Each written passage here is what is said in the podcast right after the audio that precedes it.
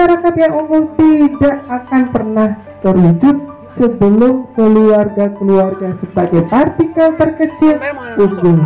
Itulah pesan yang telah Allah sampaikan kepada kita. Untuk itu Rasulullah Wasallam diutus oleh Allah untuk memperbaiki kualitas keluarga di manusia dan keluarga adalah institusi yang diturunkan oleh Allah institusi yang harus kita jaga institusi yang harus kita optimalkan menjadi jalan-jalan kemuliaan.